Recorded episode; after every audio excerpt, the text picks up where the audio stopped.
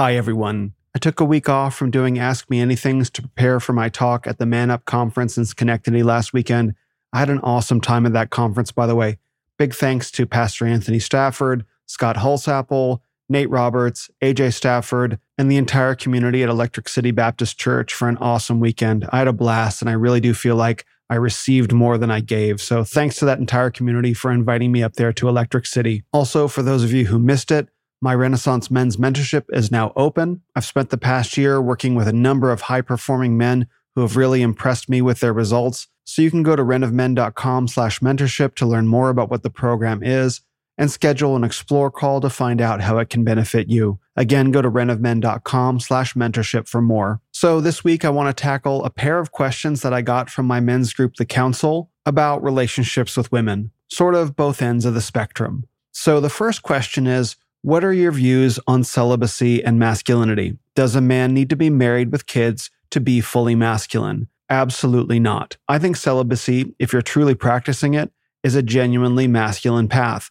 But the thing is, most men aren't actually practicing celibacy. And by practicing celibacy, I mean no pornography, no masturbation. Most men, what they'll do is they'll say, I'm being, quote, celibate, which means they're not dating women or sleeping with women, etc. Meanwhile, they'll be engaged in porn and things like that. I don't think that counts as celibacy. Celibacy is a gift, it's something that not everyone has.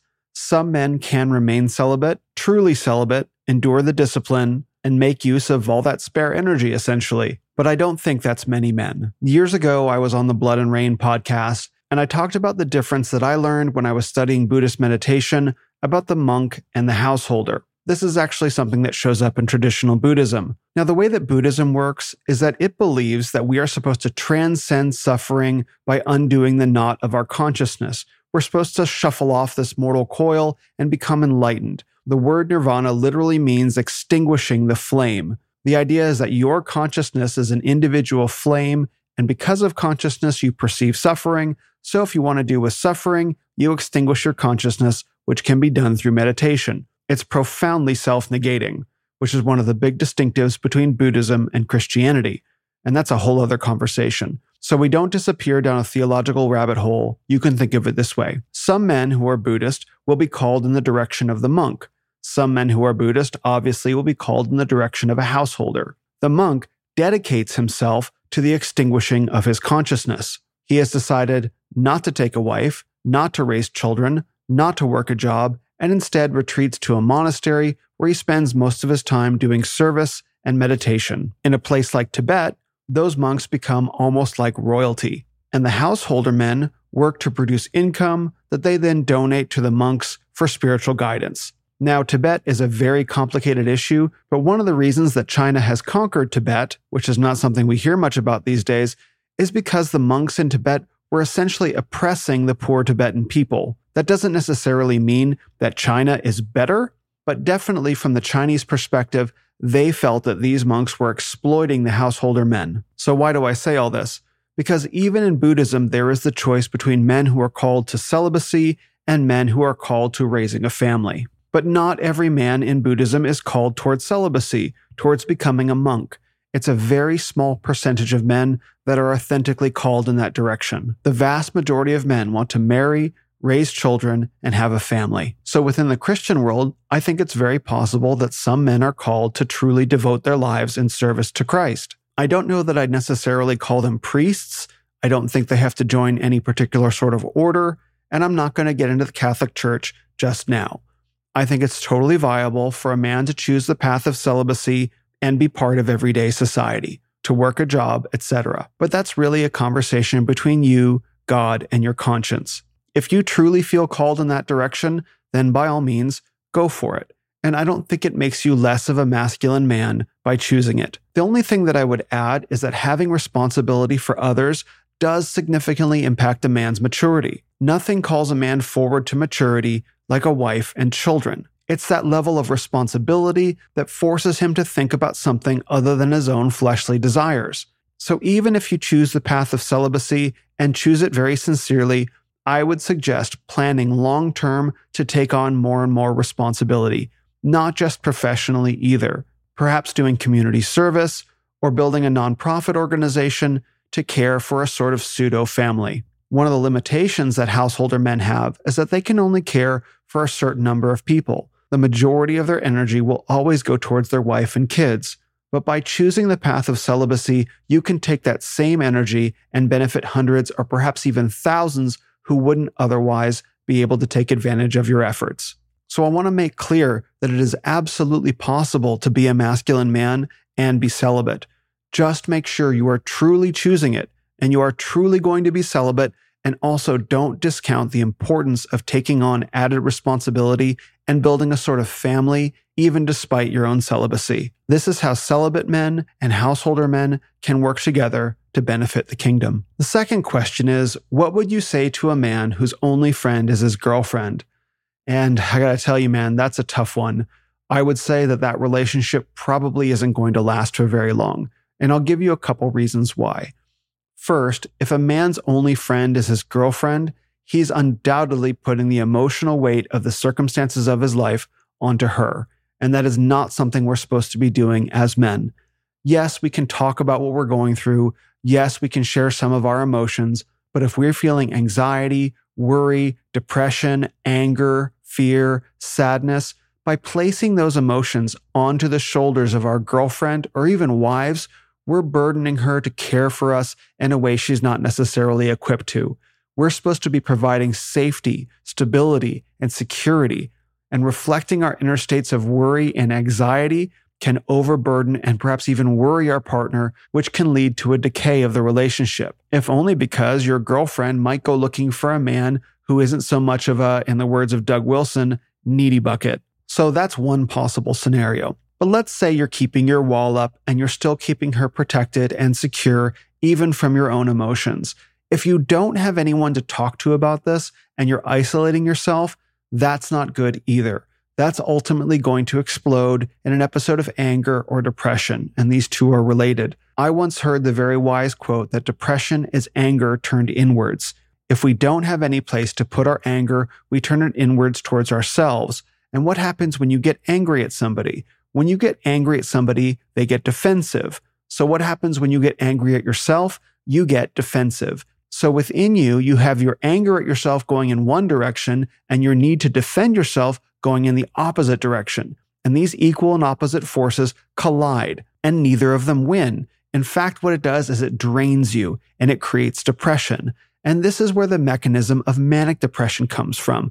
These colliding forces, eventually, one of them will break out versus the other. Say the defensiveness breaks out, and suddenly you're free of all the anger that you're feeling. This creates a mania, acting out, because suddenly you're relieved of all the anger that you've been feeling and turning inwards. But eventually, you slow down, and then the anger comes back with a vengeance. And that's when you go into the deeper depths of depression than you had previously been in before. So that's how you get the mechanism of manic depression. This is anger turned inwards, and we defend ourselves and end up sacrificing all of our energy. Personally, I don't think this is best solved with medication. Surely some people do have a biochemical imbalance in their brain.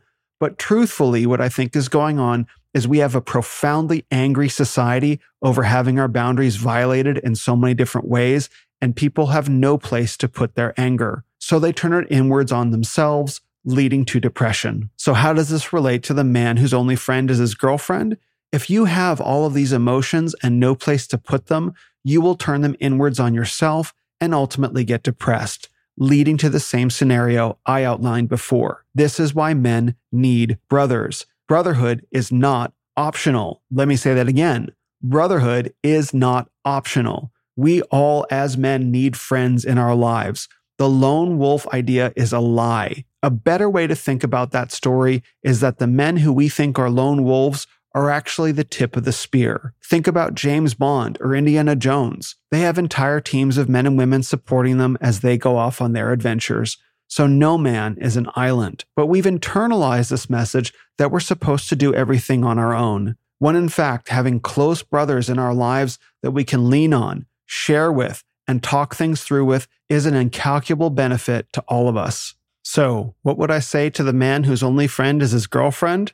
You're probably not going to be in that relationship for very long. You're putting it at risk, you're putting yourself at risk, and you're cutting yourself off from so many sources of strength. I would strongly, strongly advise you to get some friends. It sounds silly to even have to say this. 50 or 100 years ago, telling men to make friends wasn't something you had to do.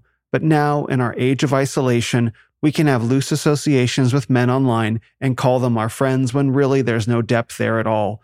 So make some friends in person. Or if you can't make any friends in person because you're lost in some small town you don't want to be a part of anyway, find men online that you can trust, that you can open up to, that you can share with. I'm going to do an absolutely shameless plug right now and tell you I have two different options for that.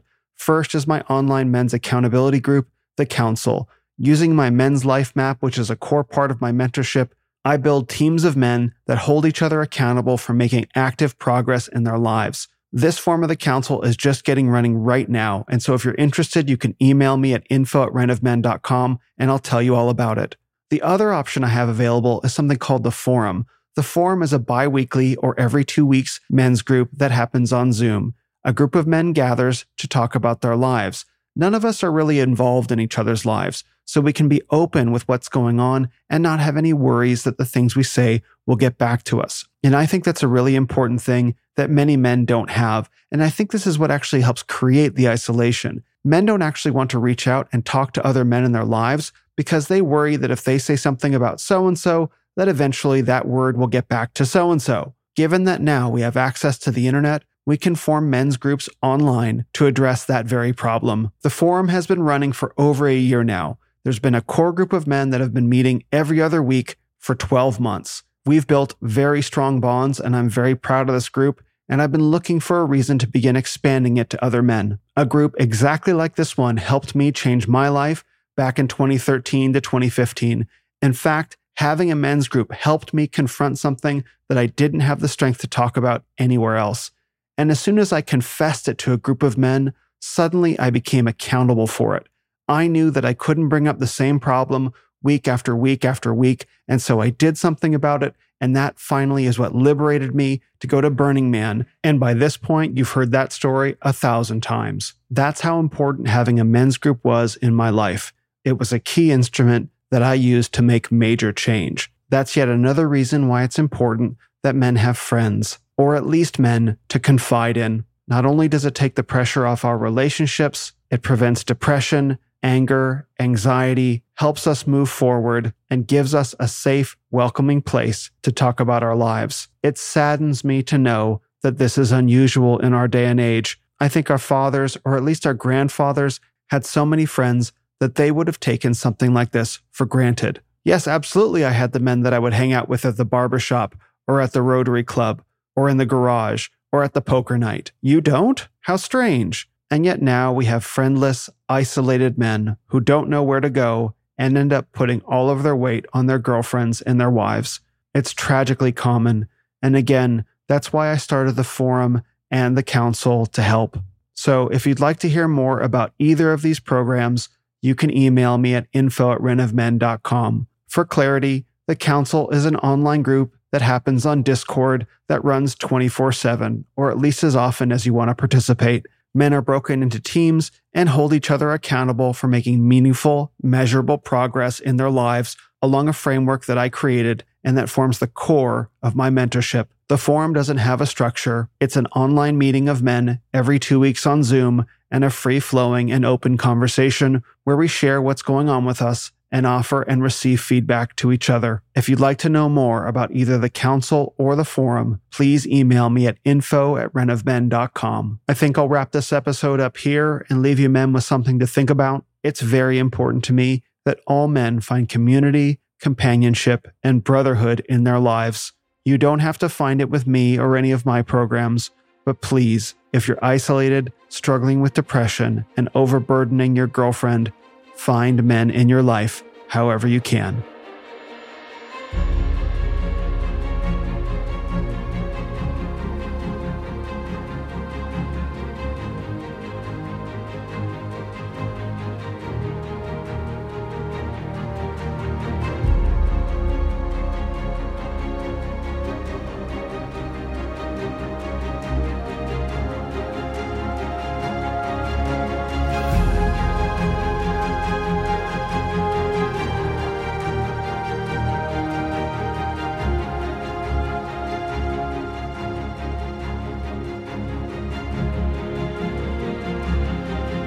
Thanks for listening to this episode of the Renaissance of Men podcast.